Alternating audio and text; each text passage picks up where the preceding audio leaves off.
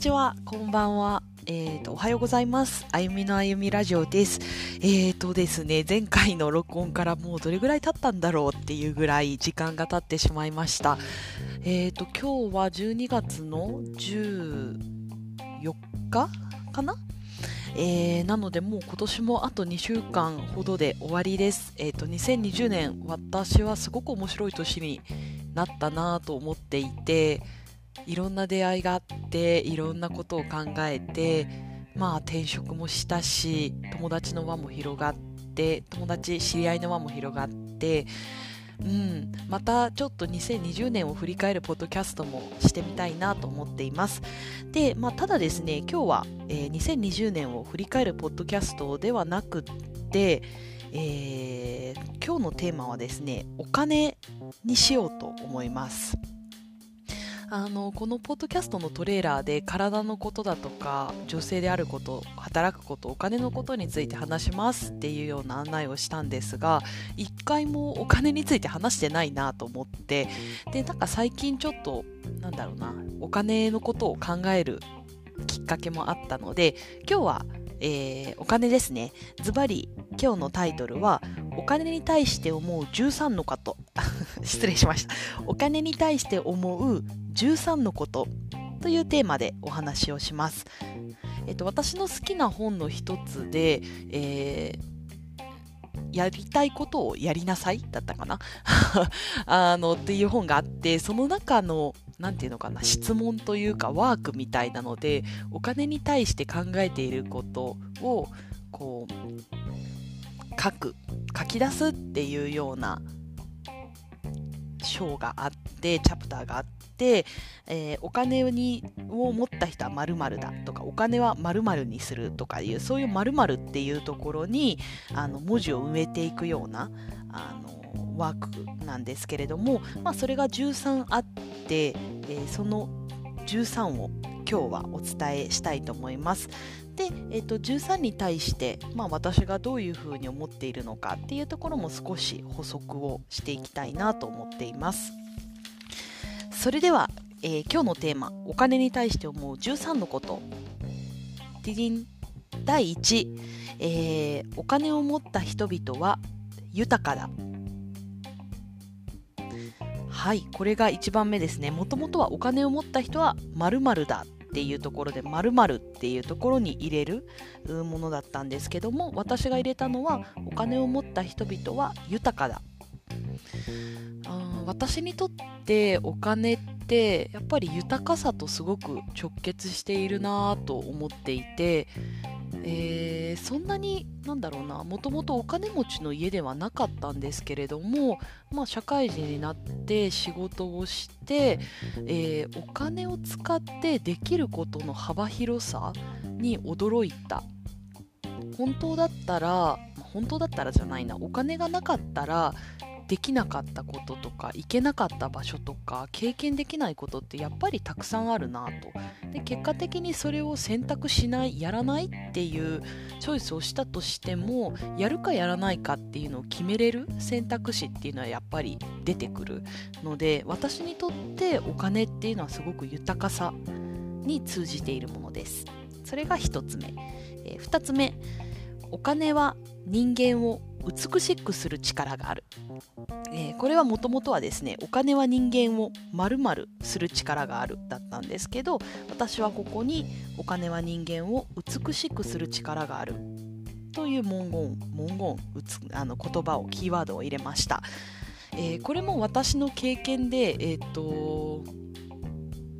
お金を持つようになってから髪の毛だったりとかだろう。必要最低限じゃないものにお金をかけるようにお金が出せるようになってからやっぱり自分の見た目ってすごく綺麗になったなって思うし、ま見た目が綺麗になると自分の心もすごく幸せになる。し周りからも綺麗になったねって言ってもらえるので、えー、私はそうですね。お金は人間を美しくする力があると思います。3つ目、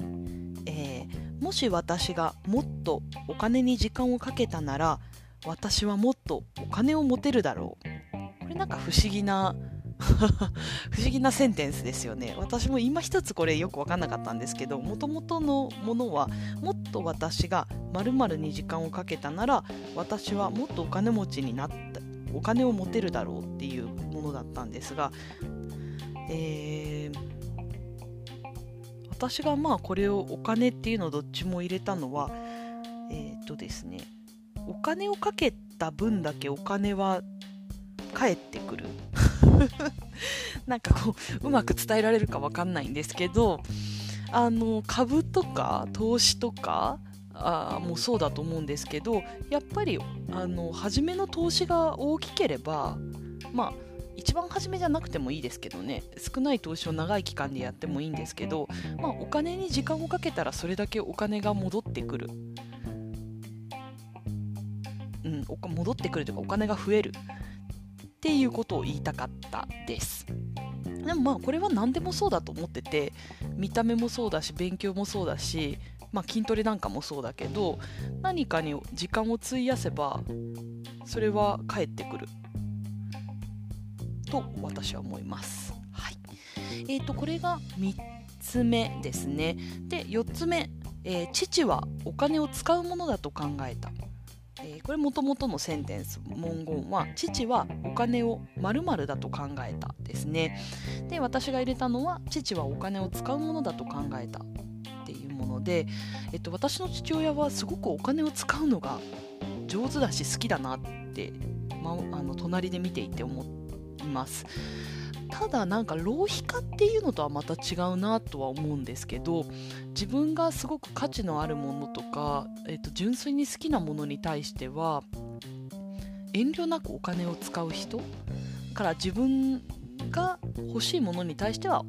まあ、お金を使う人でした、まあ、彼の場合は結構不思議な不思議ではないですけど彼の場合はあんまり人にお金を使うっていうことはなくて自分が欲しいものとか自分が幸せになるものに対してお金を使うっていうスタンスでした。でも私はそれがすごく好きであの自分のために自分で稼いだお金を使って自分が幸せになるってものすごく豊かなことだなと思います。で私もそういうようなお金の使い方したいなと思います。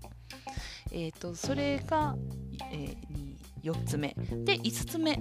えー、母は常々お金をなくなるものだと思っていた。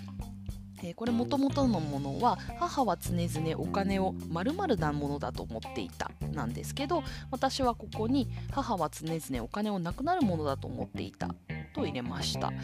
えーと、私の母親は父親とはまた全然違って結構こう節約家ですね。あの良くも悪くも。ただなんか最近ここ12年はすごく楽しんでお金を使っているので私はとっても嬉しいなと思うんですけど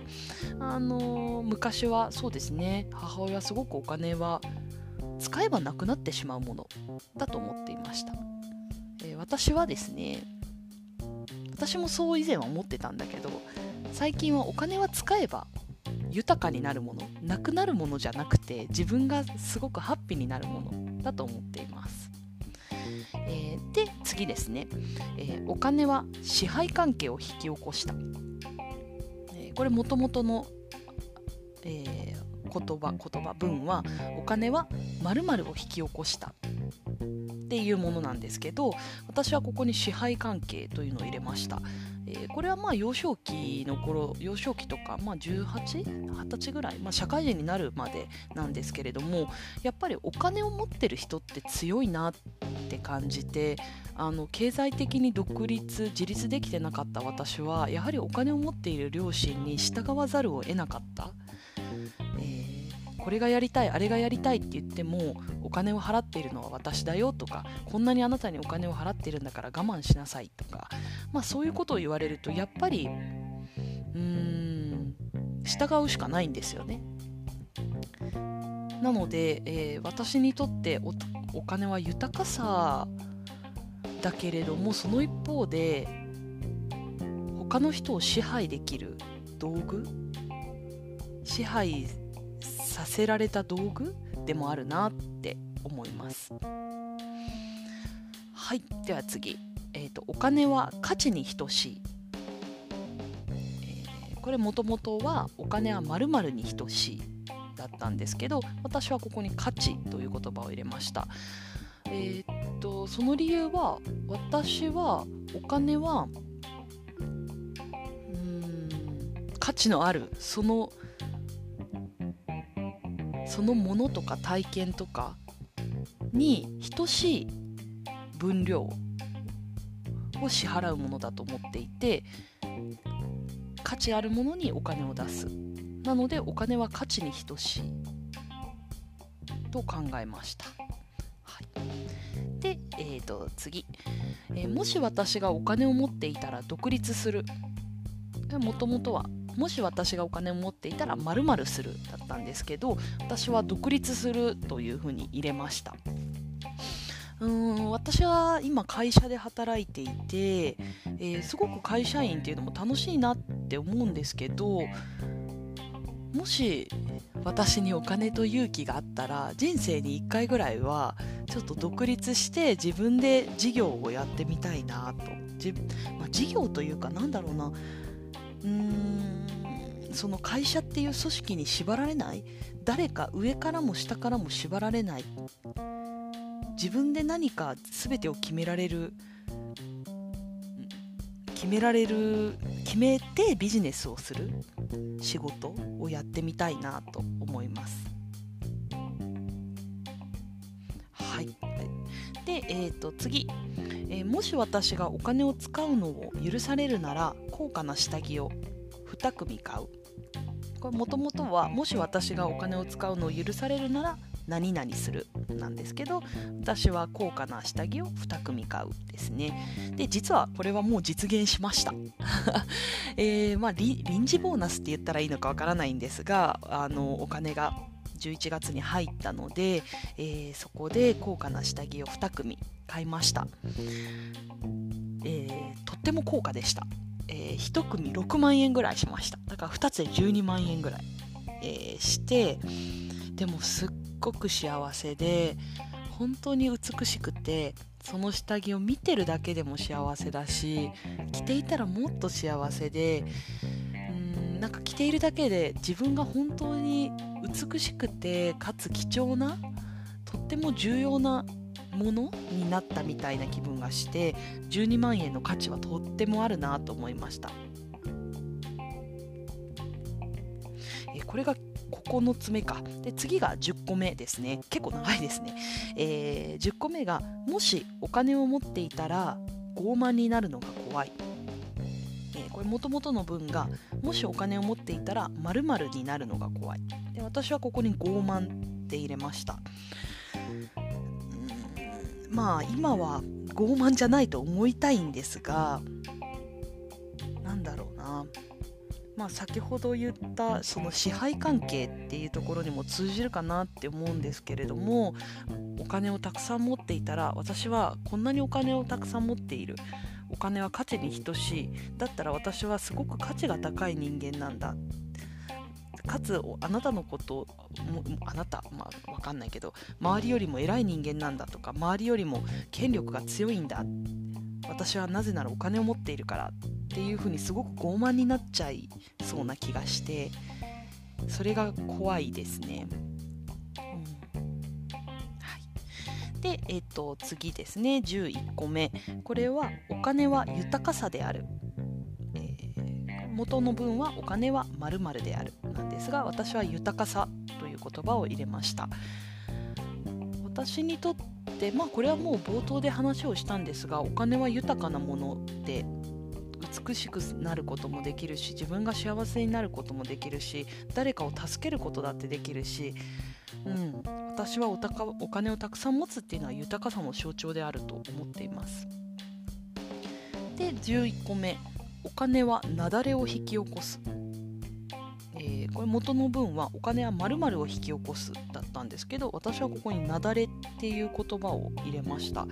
これはですねえっ、ー、と初めの方で言ったお金にかけた時間が多ければお金は返なんださらに増える。さらにももお金を持てるようになるっていうところと同じなん同じというか連動してるんですけれども